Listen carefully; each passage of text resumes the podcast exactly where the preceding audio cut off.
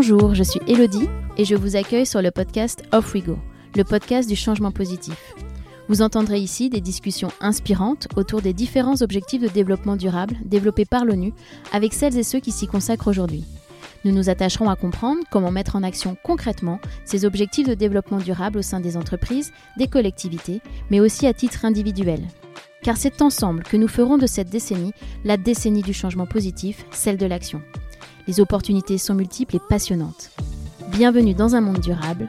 Alors, off we go!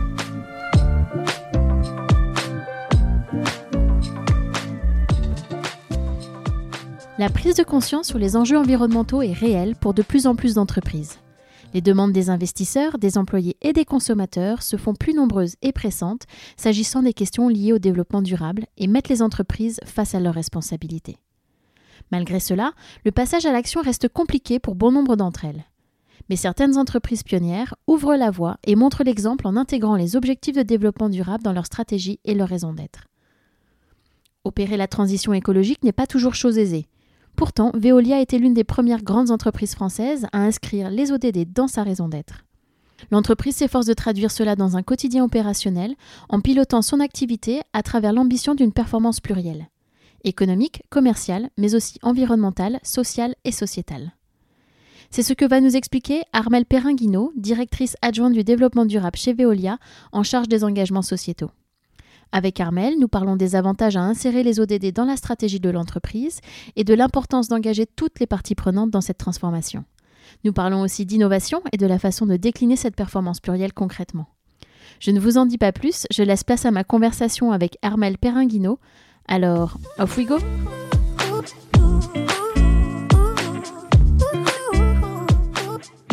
Bonjour Armel. Bonjour Elodie. Merci d'avoir accepté d'être au micro d'Off We Go aujourd'hui. Je suis euh, ravie. Avec plaisir et ravie de vous accueillir chez Veolia. Alors pour commencer, est-ce que vous pourriez vous présenter et nous expliquer un peu votre parcours? Alors, je m'appelle Armelle Perringuino, je suis directrice adjointe du développement durable chez Veolia, en charge des engagements sociétaux.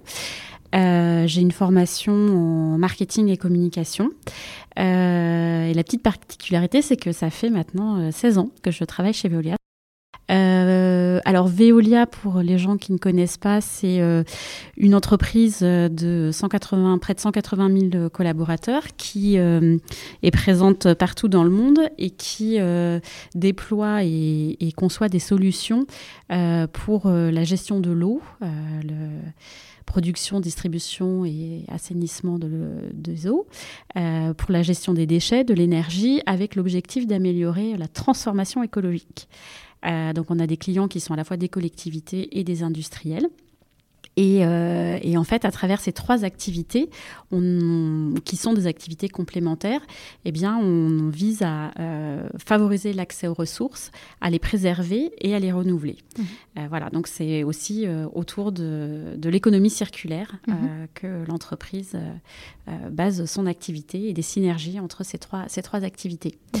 Euh, donc moi, quand je suis rentrée chez Veolia, j'ai commencé par travailler dans une entité euh, très opérationnelle, puisque je travaillais pour Veolia Eau Île-de-France, euh, sur des problématiques de communication auprès des usagers, expliquer qu'est-ce que c'est que le service de l'eau, qu'est-ce qu'on paye à travers sa facture, pourquoi on fait des, des travaux, par exemple, sur des stations d'épuration. C'était une, période où il y avait beaucoup de, de mise aux normes, en fait, pour répondre aux exigences européennes sur la qualité de l'eau. Et voilà, ça, fait un petit peu monter le prix, euh, le prix de, l'eau. Voilà, donc il y avait tout un travail de pédagogie auprès des, usagers.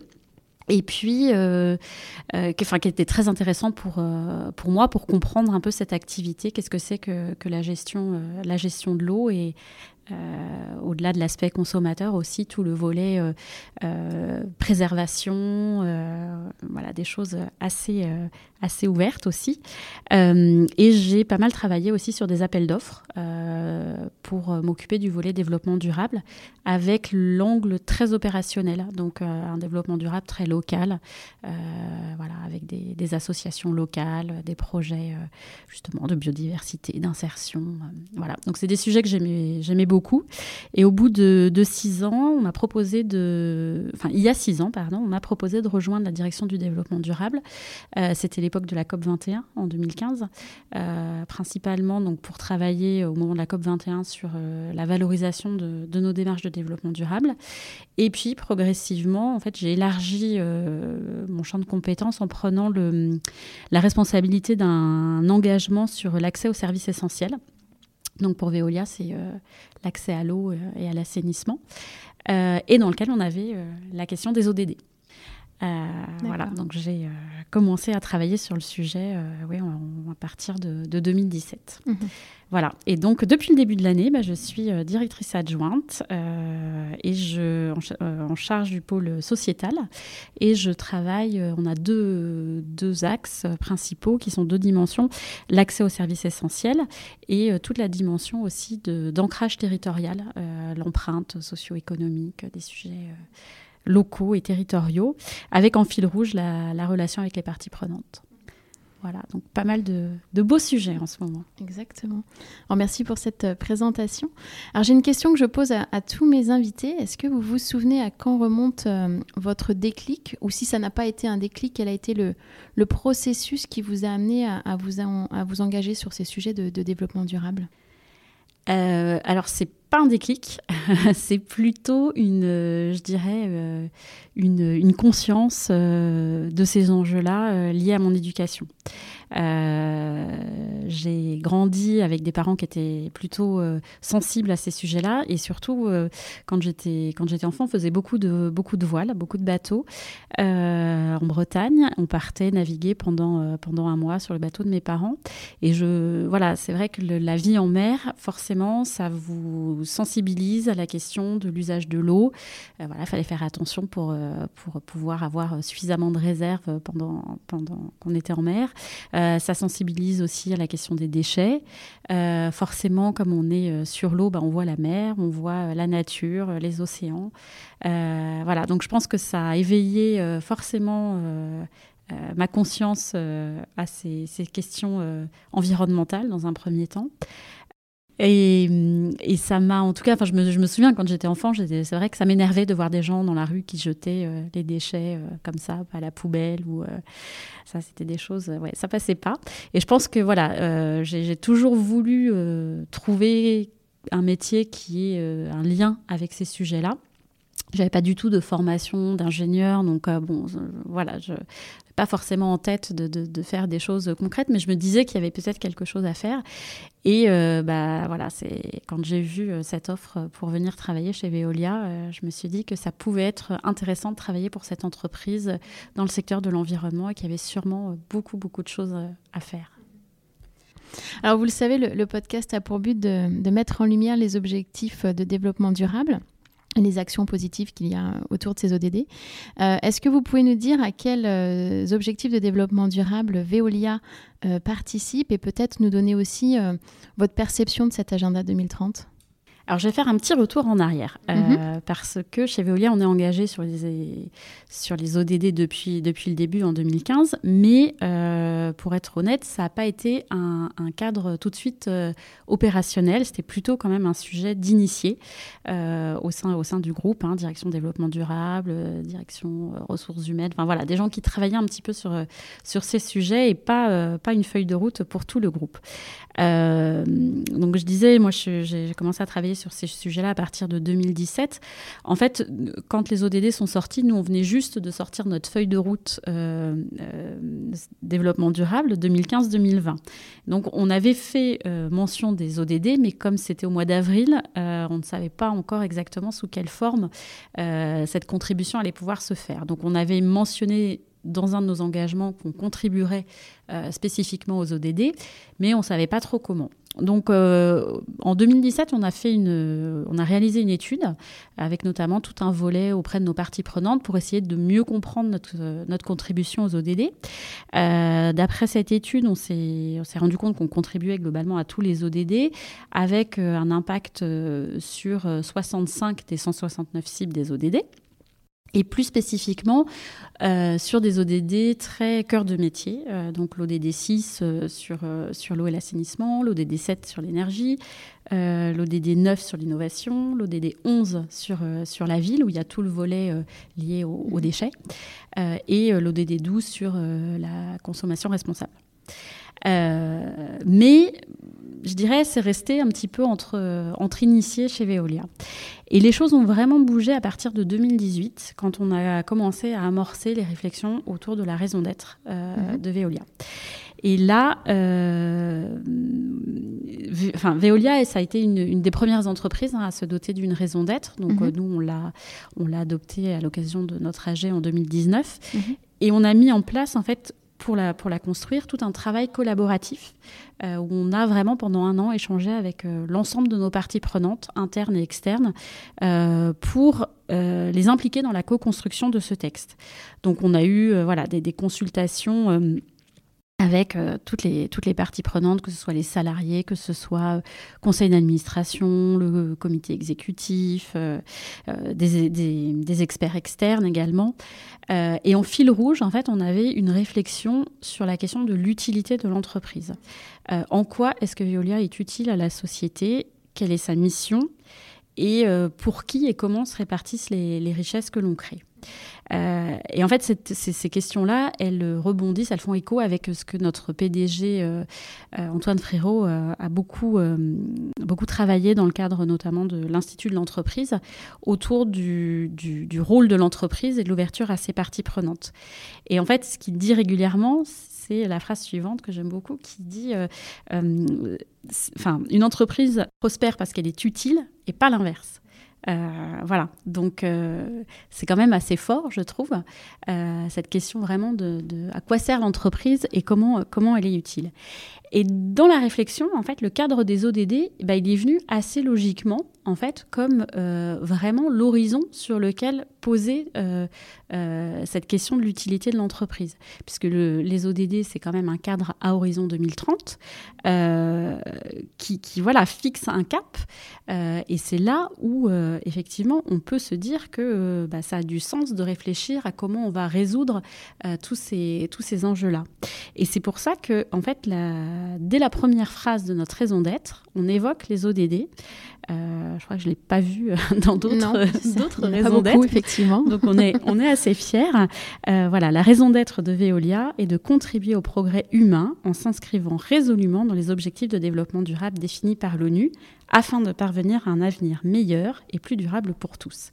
C'est dans cette perspective que Veolia se donne pour mission de ressourcer le monde en exerçant son métier de service à l'environnement. Ça, c'est le, le premier paragraphe. Donc c'est vraiment en fait euh, un moyen de nous connecter à ces, à ces enjeux mondiaux. Euh, les ODD, ils ont été là pour euh, voilà, alimenter notre, notre réflexion, savoir aussi comment est-ce que on pouvait travailler sur la notion d'impact, impact environnemental, donc en diminuant les, les prélèvements de la, des ressources et les pollutions, l'impact pour les clients, en améliorant nos performances, en réduisant les coûts, l'impact sur les territoires, en travaillant pour les rendre plus attractifs, plus durables. Euh, l'impact aussi pour les collaborateurs, pour les former, pour leur apporter des opportunités d'évolution professionnelle. Euh, et, vraiment, cette question de l'impact, c'est pour nous la preuve de, l'utilité et donc de la légitimité de l'entreprise. Donc en fait, c'est vraiment quand on est... Euh, oui, quand on est utile, que effectivement ces questions-là, on va pouvoir y trouver du sens. Et donc, euh, bah, avec ce, raisonnement et cette, euh, cette question de l'impact, on a revu notre contribution sur les ODD et on l'a organisée autour de trois axes euh, qui permettent du coup de définir 13 ODD sur lesquels vraiment on estime qu'on a le plus d'impact. Donc, il va y avoir neuf ODD qui sont directement liés à nos activités. Donc on retrouve les ODD que j'avais cités tout à l'heure. Et puis on a rajouté les ODD 13 euh, euh, qu'on avait exclus au départ parce que, en fait, tel qu'il est libellé, il était très axé pour les États. Et on s'est dit que non, en fait, il fallait, il fallait quand même le remettre. Euh, et puis les deux ODD sur la biodiversité, le 14 et le 15. Donc vraiment, comment à travers nos, activités, en fait, on, on contribue directement à ces ODD-là. On a rajouté trois objectifs qui sont plus liés à nos, priorités d'organisation en tant qu'entreprise responsable. Donc là, on va retrouver l'ODD sur l'éducation, l'ODD sur l'égalité femmes-hommes et l'ODD 8 sur la croissance et le travail décent. Et puis, euh, ça, c'est nos parties prenantes euh, qui nous ont beaucoup challengé là-dessus. Euh, on a mis l'ODD 17, qui est vraiment l'ODD clé aujourd'hui dans l'atteinte des ODD. Sur les partenariats. Exactement. Pour bah, réfléchir aussi à comment faire autrement et ne pas faire tout seul. Parce que la question des ODD, c'est une question de collaboration. Euh, et si on veut atteindre euh, à horizon 2030 euh, bah, les objectifs fixés par les ODD, il faut le, faire tous ensemble. on ne peut pas le faire tout seul. Et de ce que je comprends, ça vous a aidé un peu à structurer votre feuille de route, l'intégration des ODD dans votre, dans votre stratégie sur le développement durable? Oui, alors vraiment, en fait, à partir de ce, travail sur la raison d'être, euh, derrière, on a élaboré un, tableau de bord euh, dans lequel on a fait ressortir les ODD. Et en fait, euh, le fait de, mettre les ODD dans la stratégie de l'entreprise, ça représente plusieurs avantages. D'abord, c'est la question du langage, puisque les ODD, ça s'adresse à tout le monde, que ce soit les États, que ce soit les collectivités locales, que ce soit les autres entreprises, donc ça, les citoyens. Donc, ça nous permet aussi de dialoguer avec nos clients, du coup, d'avoir ces, priorités, en fait, de se rendre compte qu'on est, aligné et de pouvoir aussi proposer des solutions à nos clients pour les aider à résoudre ces questions-là. Euh, le deuxième, deuxième avantage, c'est la, la, vision holistique en fait des ODD, puisque euh, dans le, cadre des ODD, on sait que quand on agit sur, euh, par exemple, quand on va agir sur l'ODD 13 lié au climat, ça va avoir aussi des impacts en matière de biodiversité, ça peut avoir des impacts en termes d'emploi. Donc tout est connecté. Et, c'est vrai que les les ODD, eh ben, ils nous permettent de regarder ces enjeux de manière globale et du coup de regarder vraiment comment euh, les solutions qu'on va proposer, elles peuvent impacter sur euh, l'ensemble des sujets. Je vais prendre un exemple. Euh, on a un, contrat en, Hongrie, la ville de Pech. Il faut savoir que c'est donc une, une, ville qui, pour son réseau de chaleur, fonctionnait à partir de charbon. Euh, et donc, on a accompagné la collectivité pour sortir du charbon. Euh, en fait, ce qu'on a proposé, c'est de construire deux, nouvelles centrales, l'une alimentée à partir de paille et l'autre à partir de bois, de résidus de bois, euh, pour remplacer, remplacer complètement le charbon. Et en fait, pour sécuriser l'alimentation de, de ces deux centrales, ben, on a noué des accords avec les, les fournisseurs, les agriculteurs, les gestionnaires de forêts, les exploitants à proximité, pour pouvoir voilà, avoir euh, des, éléments, euh, avoir de la biomasse pour, alimenter ces deux, centrales. Et grâce à cette solution, eh bien, euh, sur, sur, la ville de Petch, c'est plus de 30 000 logements qui sont, qui sont alimentés grâce à ce, réseau de chaleur. C'est 400 000 tonnes de CO2 évitées chaque année. Et au niveau sociétal, c'est plus de 170 emplois qui ont été créés pour l'ensemble de, la filière euh, d'approvisionnement avec de la paille et à peu près une centaine sur le, volet bois. Donc je trouve que ça donne euh, euh, ce cadre intéressant de se dire que nos solutions, elles, elles, vont toucher différents, différents sujets.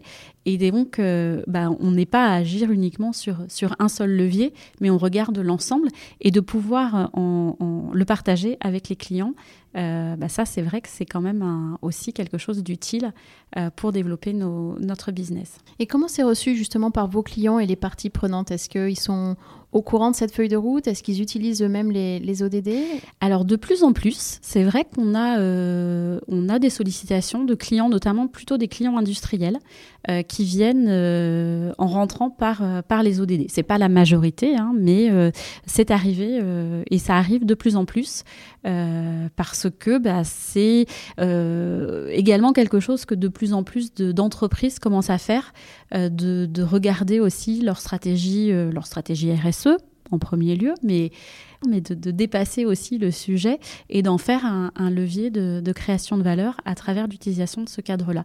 Donc, oui, je dirais que c'est quand même quelque chose qui, arrive. Les collectivités un petit peu aussi, euh, voilà, qui commencent à se doter de, cadres euh, qui reprennent le, cadre des ODD pour, euh, pour leur politique publique.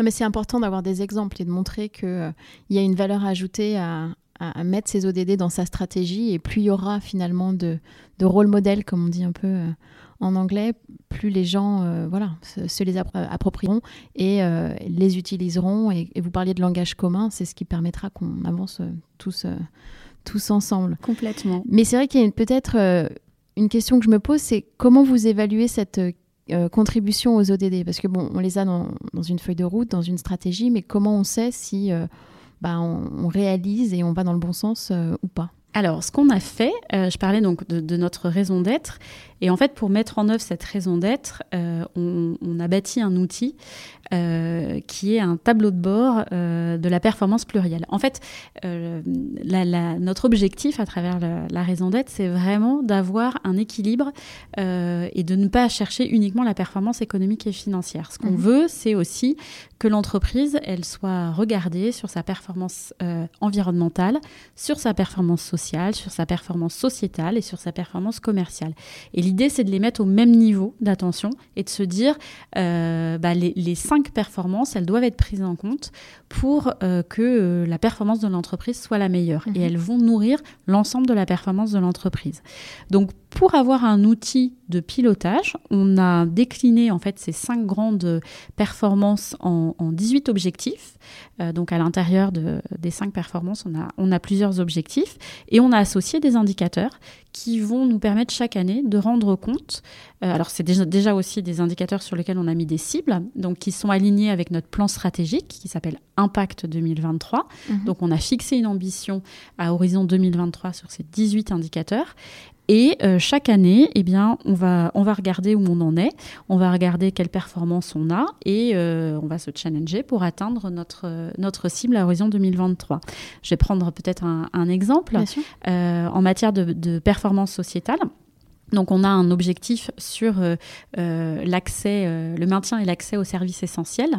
et pour, regarder un petit peu comment on avance sur ce sujet-là, on a mis en place un indicateur qui vise à regarder en fait à travers ce qu'on a appelé des dispositifs inclusifs, eh bien, combien de personnes, combien de bénéficiaires de ces dispositifs inclusifs pour continuer à avoir ou pour donner accès euh, puisqu'il y, a les deux aspects. Hein. Il y a le côté maintenir le service pour des gens qui peuvent, par exemple, avoir des difficultés financières au moyen de chèques eau, de, euh, des de factures, euh, et puis des, dispositifs, par exemple, des bornes fontaines, des systèmes de, distribution par camion pour des gens qui ne sont pas raccordés au réseau. Donc, on s'est fixé sur cet indicateur un objectif de, enfin, un objectif de plus 12% de, du nombre de bénéficiaires à horizon 2023. Et donc, on regarde chaque année euh, bah, comment on avance et qu'est-ce qui est mis en place euh, euh, dans les BU pour pouvoir, pour pouvoir atteindre cet objectif-là. Et c'est la même chose dans les cinq, les cinq grandes performances où on a à chaque fois un indicateur qui, qui n'est qu'une partie visible, on va dire, pour rendre compte de comment on progresse sur, sur ces objectifs-là. Et ça, c'est ça c'est nouveau. Enfin, on avait des indicateurs, mais c'est vrai qu'ils sont, sont audités ils sont audités par notre auditeur au même titre que les indicateurs euh, financiers classiques.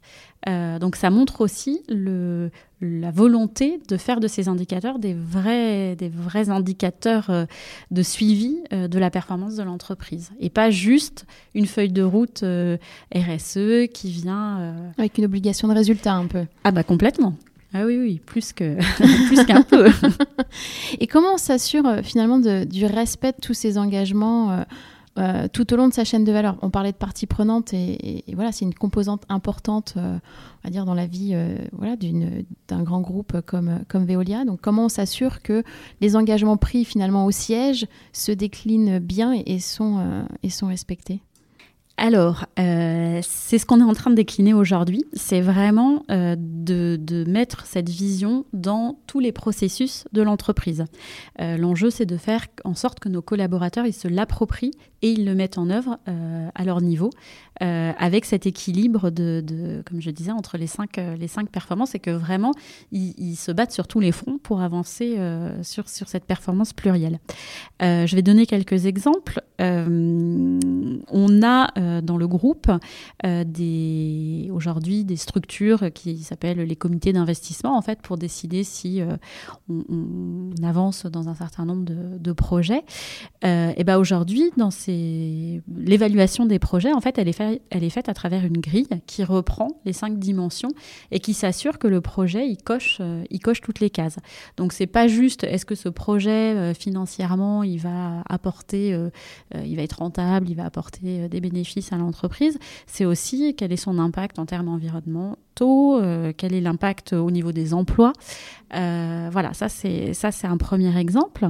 on a également mis cette question de performance plurielle dans le l'élaboration des budgets, donc euh, tous les budgets que toutes les, BU remontent, eh bien, euh, on leur demande de, mettre au moins un objectif euh, au sein des, des, parce qu'il y a plusieurs, plusieurs objectifs par, par performance, mais on leur demande de, regarder au moins un objectif. ça, c'était la première année. On va peut-être aller un, cran plus loin maintenant, mais voilà, de dire qu'est-ce qu'ils vont mettre en œuvre pour atteindre cet objectif-là. Donc, ça les responsabilise, ça les oblige aussi à, à s'organiser. Et alors oui, euh, en, termes peut-être de d'organisation aussi, euh, on a depuis euh, quelques semaines ce qu'on appelle des purpose officers, qui sont dans toutes nos BU en fait la, la porte d'entrée sur le sujet de la performance plurielle et qui ont pour objectif justement de venir un peu avec ce sujet tous les jours euh, voir leurs collègues et notamment le, patron de la BU pour rappeler voilà, qu'il faut euh, aujourd'hui euh, pousser ces sujets-là, les mettre en œuvre et que bah, l'atteinte de la performance plurielle, c'est vraiment l'affaire de tous, de tous les collaborateurs du groupe. Et ça a un impact sur les rémunérations aussi, je suppose, oui. sur la politique. Euh, bah, Tout à fait. Ça, c'est un, autre exemple, en fait, la, bonus policy. Euh, des... Alors aujourd'hui, on l'a, on l'a décliné pour les, ce qu'on appelle le top 500, les 500 mhm. principaux managers du groupe. Mais effectivement, euh, c'est indexé en partie sur le, l'atteinte de ces, de ces objectifs-là. Mhm. Et vous l'avez mentionné aussi un petit peu au début euh, en, parlant de euh, voilà des parties prenantes et, comment les, accompagner parce que c'est vrai que opérer une sortie du charbon, enfin c'est des sujets qui sont quand même euh, très complexes, qui prennent qui prennent du temps et qui peuvent avoir des conséquences économiques finalement importantes pour eux. Donc est-ce que vous pouvez revenir un petit peu sur l'accompagnement que vous pouvez avoir auprès de ces parties prenantes? Euh, alors, si on prend le sujet charbon, mm, euh, alors effectivement, le, charbon, c'est un, sujet euh, qui a été assez complexe. Donc, il faut savoir que Veolia, on a une activité énergie mm-hmm. et dans certains pays, notamment en Europe, Europe centrale, on a des, réseaux de chaleur, comme je le mentionnais tout à l'heure, alimentés à partir de charbon. Il faut savoir que ce ne sont pas forcément des, pays où le mix énergétique offre beaucoup d'autres possibilités, donc c'est compliqué aussi de se, passer de cette énergie-là. Euh, notre choix, en fait, alors pour nous, ça représentait à peu près 3% euh, de notre chiffre d'affaires. Par contre, ça pesait lourd en termes d'émissions de, de gaz à effet de serre, parce que c'était à peu près un tiers euh, des, des, émissions directes de nos activités. Donc, quand même assez conséquent.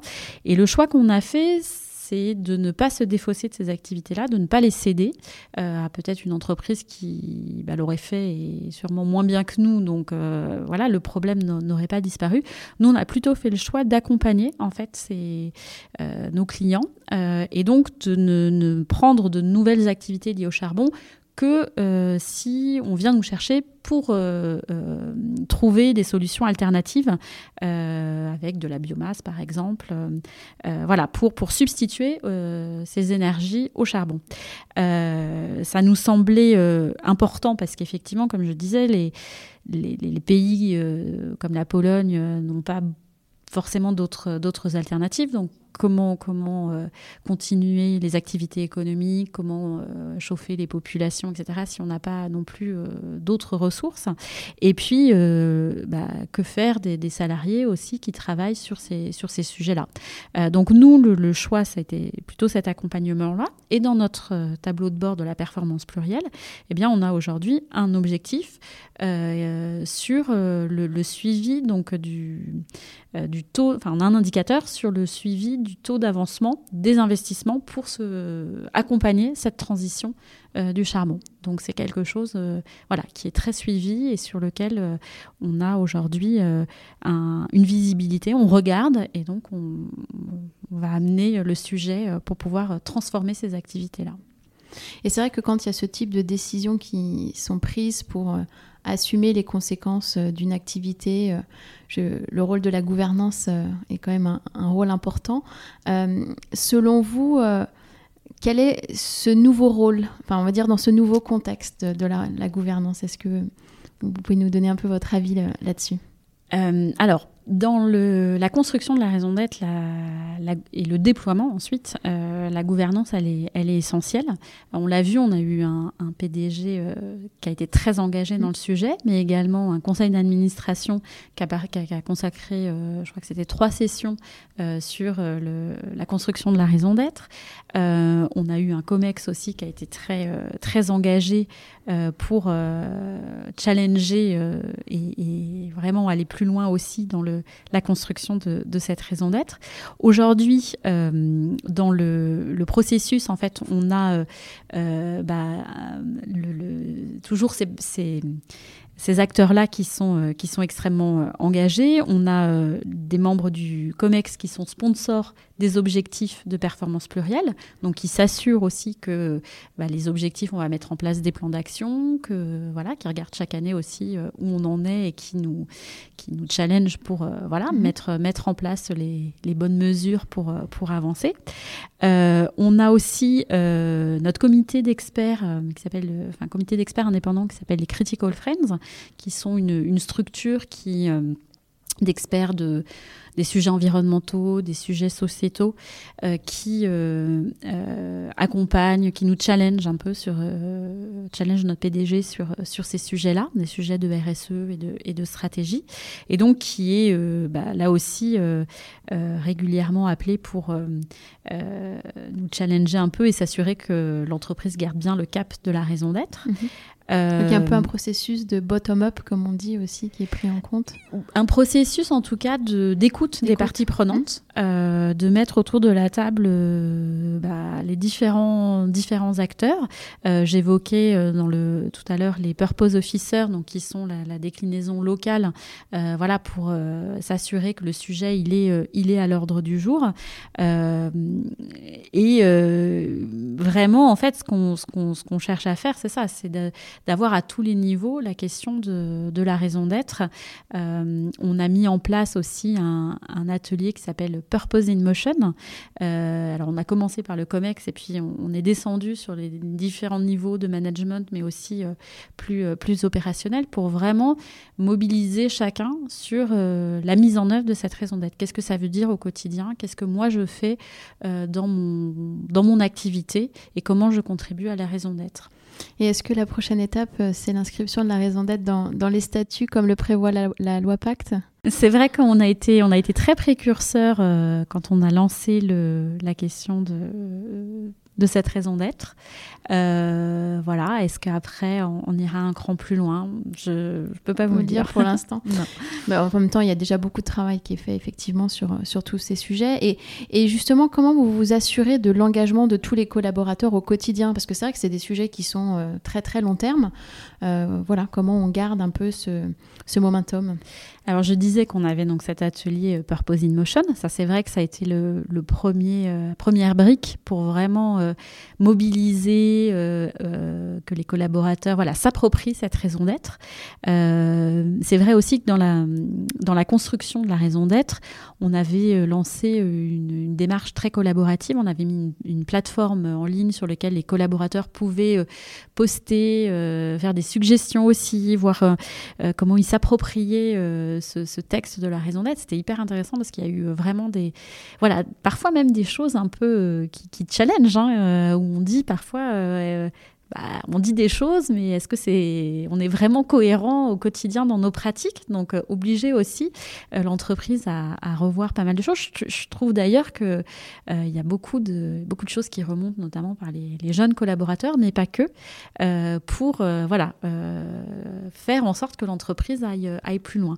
Et, et, là, on est en train de travailler aussi sur un, un projet euh, autour de la mobilisation citoyenne des collaborateurs. Donc on a beaucoup de collaborateurs euh, qui sont euh, très engagés à titre personnel dans des associations qui font pour l'environnement, pour l'insertion. je disais au début qu'on ne vient pas chez Veolia, on vient pas travailler chez Veolia par hasard, donc je pense que les gens se reconnaissent aussi dans un certain nombre de, de valeurs.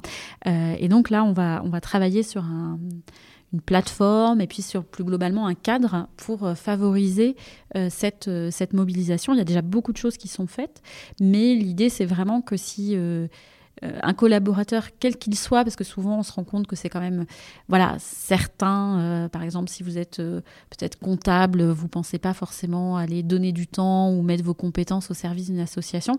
Ben là, si les, collaborateurs du groupe ont envie de le faire, voilà, qu'il y ait un cadre qui, puisse faciliter cette mobilisation, cet engagement. Voilà, on va y travailler, on espère, d'ici d'ici la fin de l'année, mais voilà, ça nous semblait être quelque chose bah, important, en cohérence aussi avec euh, la démarche du groupe et euh, notre, ancrage, euh, notre ancrage local, notre ancrage territorial fort. Et en 2020, Veolia lançait avec Ulule le programme le Make It Green, je crois, c'est ça, un programme qui accompagne des initiatives en faveur de la protection de l'environnement. Est-ce que vous pouvez nous, nous, en parler un peu plus en détail? Oui, oui. Alors Make It, Make It Green, c'est un, un, appel à projet qu'on a lancé effectivement l'année dernière avec la plateforme euh, de, financement participatif Ulule. Euh, l'idée, c'est de faire émerger des initiatives citoyennes euh, en faveur de l'environnement, donc autour de l'économie circulaire ou bien autour de la biodiversité ou de la lutte contre le dérèglement climatique. Donc l'idée, c'est de, en fait, de, faire bénéficier ces projets d'un apport financier, d'un abonnement de, de Veolia pour chaque euro qui est reversé par les internautes, et euh, également pour les projets euh, lauréats, de favoriser des synergies avec des, des, acteurs, des experts du groupe. Euh, je, vais donner, je vais donner des exemples. Parmi les, les projets donc, qui ont été primés l'année dernière, il y avait une start-up qui s'appelle Unisop, qui recycle des, des, savons euh, d'hôtel. Euh, pour les, pour les sans-abri, il y avait une autre entreprise qui s'appelle Kipit. Alors, Kipit, ils font des, de l'électroménager durable. Euh, j'ai interviewé Karen Maya-Levy, qui, qui est donc la, cofondatrice de Kipit sur ce podcast aussi. Ah bah, qui est effectivement quelqu'un qui a, qui a, beaucoup d'idées. Mm. Et, donc, le, premier projet, c'était une, une, bouilloire. Mm. là, ils sont en train de travailler sur, je crois que c'est une, une, machine à laver. Une machine à laver, et après, il y aura un grip. Ah.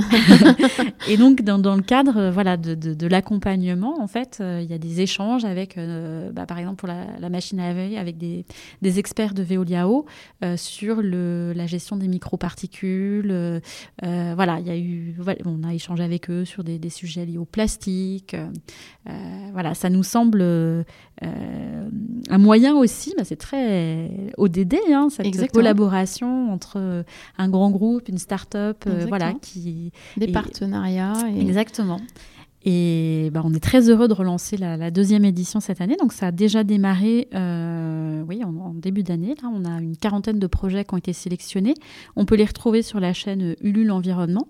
Euh, et ensuite, on a des, comités d'experts euh, Veolia Ulule pour, pour sélectionner des, des projets.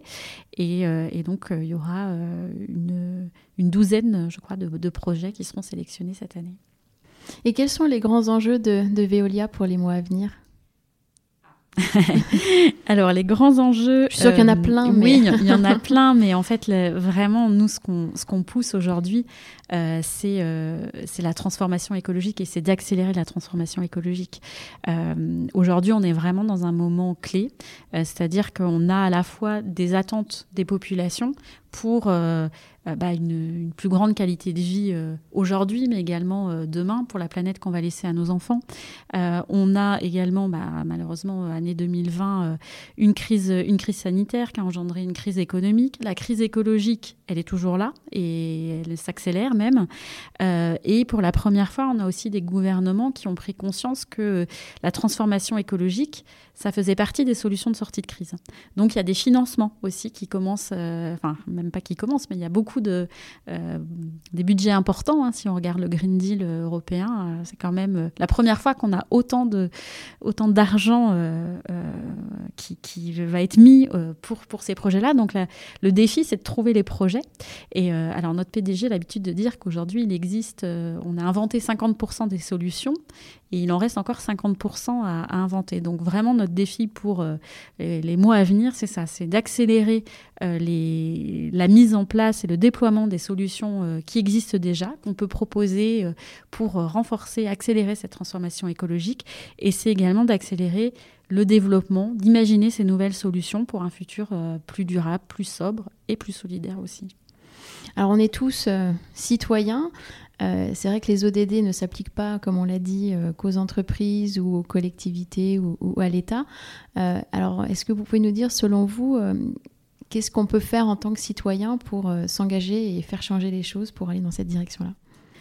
Bah, Moi, je pense qu'on peut faire beaucoup de choses en tant que citoyen et que euh, on a souvent tendance à dire que les petits gestes euh, c'est pas assez c'est pas suffisant voilà mais moi je pense vraiment que l'action des citoyens elle est fondamentale et qu'il faut il faut commencer il faut multiplier euh, ces petits gestes et notamment bah, à travers notre consommation, on a, on a vraiment euh, un impact. Euh, je pense que c'est essentiel aujourd'hui de s'interroger sur ce qu'on achète, d'où vient ce produit, comment il a été fabriqué, voilà, est-ce qu'il vient de l'autre bout du monde et qu'il bah, va avoir aussi un certain nombre d'impacts environnementaux. Voilà, il y a de plus en plus d'applis qui existent pour aussi regarder ces différents aspects de, la fabrication des produits. Euh, donc je pense qu'il faut, euh, et on le voit, hein, les, moyens, les, modes de consommation, ils changent. Par exemple, on voit que la seconde main, euh, aujourd'hui, c'est devenu super tendance. j'ai déménagé il n'y a, pas, a pas très longtemps, j'ai revendu, j'ai racheté des choses en seconde main. Voilà, on peut trouver des, trucs super qui n'ont jamais servi aussi. et, je pense que vraiment, ce qui est important aujourd'hui, c'est d'être acteur. C'est de, voilà, de, faire des choses, parce que c'est comme ça qu'on fait bouger les choses. Et on a un pouvoir en tant que citoyen. Euh, aujourd'hui, on peut euh, impacter sur, euh, sur les marques par nos choix de consommation. Donc voilà, il faut, il faut se poser ces questions-là. Il faut arrêter de, de, de, subir. Il faut se poser aussi, je pense, des questions sur la manière dont on consomme les choses. Hein. Est-ce qu'on a besoin aussi de consommer autant Voilà. mais je pense que c'est important faut s'informer aussi beaucoup. Oui, ouais. faut s'informer. Ça prend un peu de temps. C'est vrai qu'au début, on peut se dire euh, qu'on est un peu perdu par rapport à tout ça, mais je pense que voilà, c'est une manière de reprendre aussi les choses en main et de se dire qu'on construit aussi un avenir, euh, un avenir meilleur, un avenir plus sobre, plus durable euh, pour, pour nos enfants aussi. Et qu'est-ce qui vous porte? Quel serait votre souhait pour le futur? Alors moi, ce qui me porte, c'est vraiment l'optimisme. Mhm. Euh, moi, je suis voilà de nature très très optimiste et même euh, euh, même là avec des choses pas très positives. bon, je garde je garde quand même. je suis persuadée que les choses elles vont changer. je trouve qu'il y a beaucoup de d'enthousiasme et beaucoup de volonté de faire bouger les choses chez les jeunes. Mhm. Alors c'est pas facile aujourd'hui hein, pour eux de, voilà, de trouver aussi, euh, déjà de continuer leurs études. Ils ont beaucoup de mérite parce que dans le contexte de, de à distance, mm. euh, voilà, c'est quand même difficile de, se, mm. de se motiver. Euh, donc bah, il faut leur donner une chance. Il hein. faut penser à, leur trouver, voilà, leur ouvrir les portes aussi de l'entreprise. Mais vraiment, voilà, nous on en a eu, on en a souvent chez Volia et je suis toujours impressionnée de voir leur, leur envie de, de, changer les choses, de s'engager. Chez Veolia, on appelle ça les ressourceurs. c'est-à-dire des gens. un joli mot, ça. Des, gens, des gens qui sont optimistes, qui avancent ensemble et qui lâchent rien. Et je pense que des ressourceurs, bah, évidemment, chez Veolia, il y en a beaucoup, et il y en a aussi, il y en a aussi en dehors. Et je dirais mon souhait quand même pour, pour l'avenir, c'est que ça aille un petit peu plus vite. Il euh, faut accélérer. Oui, il mm. faut accélérer. 2021, c'est une année, c'est une année importante. Euh, au mois de, au mois de novembre, on va avoir euh, la COP 26 qui a été annulée reporté d'un an. Euh, voilà, on, a euh, vraiment des enjeux importants en termes de relèvement de l'ambition, hein, euh, que ce soit les États, mais aussi les entreprises qui doivent vraiment jouer leur rôle. voilà, donc il faut, il faut y aller, il faut, faut, vraiment déployer. Et puis les ODD, il nous reste plus que 9 ans. Hein. donc il faut, faut pas traîner. Mm. Alors l'épisode touche presque à sa fin, donc avant de conclure, j'ai mes petites questions rituelles à vous poser. Alors, qu'est-ce qui vous a inspiré récemment? Donc, ça peut être un livre, une personne, un documentaire ou, autre. Alors, je suis en train de lire un livre euh, de Bruno Latour qui s'appelle Où suis-je? euh, Les leçons du confinement à l'usage des terrestres. Euh, alors, c'est un livre qui est pas, facile, facile. Je pense qu'il faut quand même un petit peu s'accrocher, mais qui est assez intéressant parce qu'en fait, c'est un livre qu'il a, il avait écrit pas mal de tribunes. Alors, je connaissais pas du tout Bruno Latour, mais on, on, en parle beaucoup en mhm. disant euh, c'est un philosophe français dont on parle beaucoup, sauf en France. Mhm. Donc, euh, ça m'a, ça m'a un peu interpellée. C'est un petit livre. Il est là je vais l'amener. et, euh, et, en fait, c'est assez intéressant parce qu'il essaye de tirer les leçons du confinement pour euh, se préparer à ce qui nous attend. Alors, c'est pas forcément très optimiste, mais qui risque d'être plus grave, qui est la crise climatique. Et il fait notamment euh, le, parallèle avec euh, le personnage de la métamorphose de, Kafka, qui mhm. se transforme en, en cafard, pour dire voilà, bah, il faut aussi explorer de nouvelles formes de vie. Euh, il parle euh, des actants, c'est-à-dire euh, pas uniquement les humains, mais voilà toute, toute forme de vie qui peut amener à, recréer des choses nouvelles. Alors je l'ai pas fini. J'espère que je vais pouvoir aller jusqu'au bout, parce que c'est vrai que c'est quand même beaucoup de questions, mais je pense que ça peut être oui, des sources d'inspiration pour, pour se poser des questions pour la suite.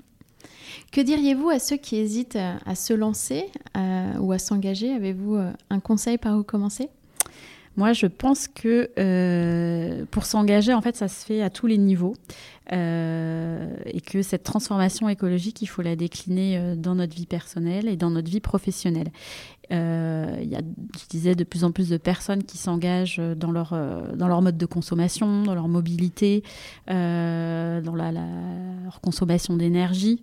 voilà, mais ça peut être aussi au niveau, au niveau professionnel, parce que si on ne change pas, en fait, euh, nos, manières de faire, on va, enfin voilà, on n'avancera pas. Donc mhm. il faut aussi réinventer à ce niveau-là. Euh, et je pense que un, conseil, c'est qu'il faut en être convaincu euh, pour, être, pouvoir être convaincant. Mhm. C'est-à-dire que si on n'y croit pas, voilà, si on se dit ouais mais c'est dur, comment on fait pour changer les choses Je m'attaque à une montagne. Bon, bah non, il faut, il faut y aller. Et je pense qu'après, il y a une espèce de aussi de de force qui vient de, l'envie de faire changer les choses mhm. et qu'on est capable de s'attaquer à, des montagnes mhm. et qu'on va trouver plein d'alliés et qu'on voilà ça va accélérer. Et vous, à titre personnel, quel changement positif voudriez-vous apporter dans votre vie pour aller encore plus loin? Alors, euh, moi, ce que j'aimerais bien faire, j'ai fait pas mal de choses hein, en travaillant chez Veolia, forcément. Euh, je fais attention à mes déchets. Mhm. Euh, bon, j'ai beaucoup travaillé aussi sur tout ce qui était habillement, voilà, puisqu'on sait que les sujets de, mode, mode durable, c'est assez compliqué. la mode est souvent pas durable. ce que j'aimerais vraiment bien faire, c'est, je suis pas encore dedans, mais c'est quelque chose qui me, qui m'interpelle beaucoup, c'est de regarder euh, les enjeux euh, d'épargne durable. Euh, voilà, je pense qu'il y a un vrai levier en fait à travers l'épargne, à travers la finance. je pense que voilà, c'est un peu aussi le, nerf de la guerre et, et on peut on peut faire des choses. J'ai pas pas encore creusé pour voir un peu l'offre et ce qu'il était possible de faire, mais voilà, je pense que ça sera un de mes chantiers de l'année pour réfléchir aussi et aller soutenir peut-être des, oui, des projets, des projets plus durables, qui ont plus de sens aussi. C'est vrai que notre argent peut polluer, donc il faut faire attention où on le met. Oui, bah déjà se poser la question effectivement de où on le met, et puis après, si on veut aller un cran plus loin, est-ce qu'on peut le mettre quelque part pour avoir un, impact positif? Euh, Pourriez-vous dire à nos auditeurs euh, où vous suivre et, retrouver euh, votre actualité et celle de Veolia? Alors l'actualité de Veolia bah, sur les réseaux sociaux, hein, un compte Twitter et le compte LinkedIn pour tout suivre sur la transformation écologique. Merci beaucoup Armel. Merci Elodie. Merci pour cette conversation. Merci d'avoir écouté cet épisode. Vous retrouverez toutes les références dans la barre de description du podcast. N'hésitez pas à le recommander autour de vous et à le partager sur vos réseaux sociaux. Si vous voulez continuer la conversation ou vous tenir informé de l'actualité du podcast, retrouvez-moi sur Off We Go le changement positif sur Instagram et Facebook. Et n'oubliez pas que la meilleure façon de soutenir le podcast est de laisser des étoiles et des commentaires sur les plateformes, et notamment sur Apple Podcast. Je vous retrouve dans 15 jours pour un nouvel épisode, et d'ici là, mobilisons-nous. À très bientôt.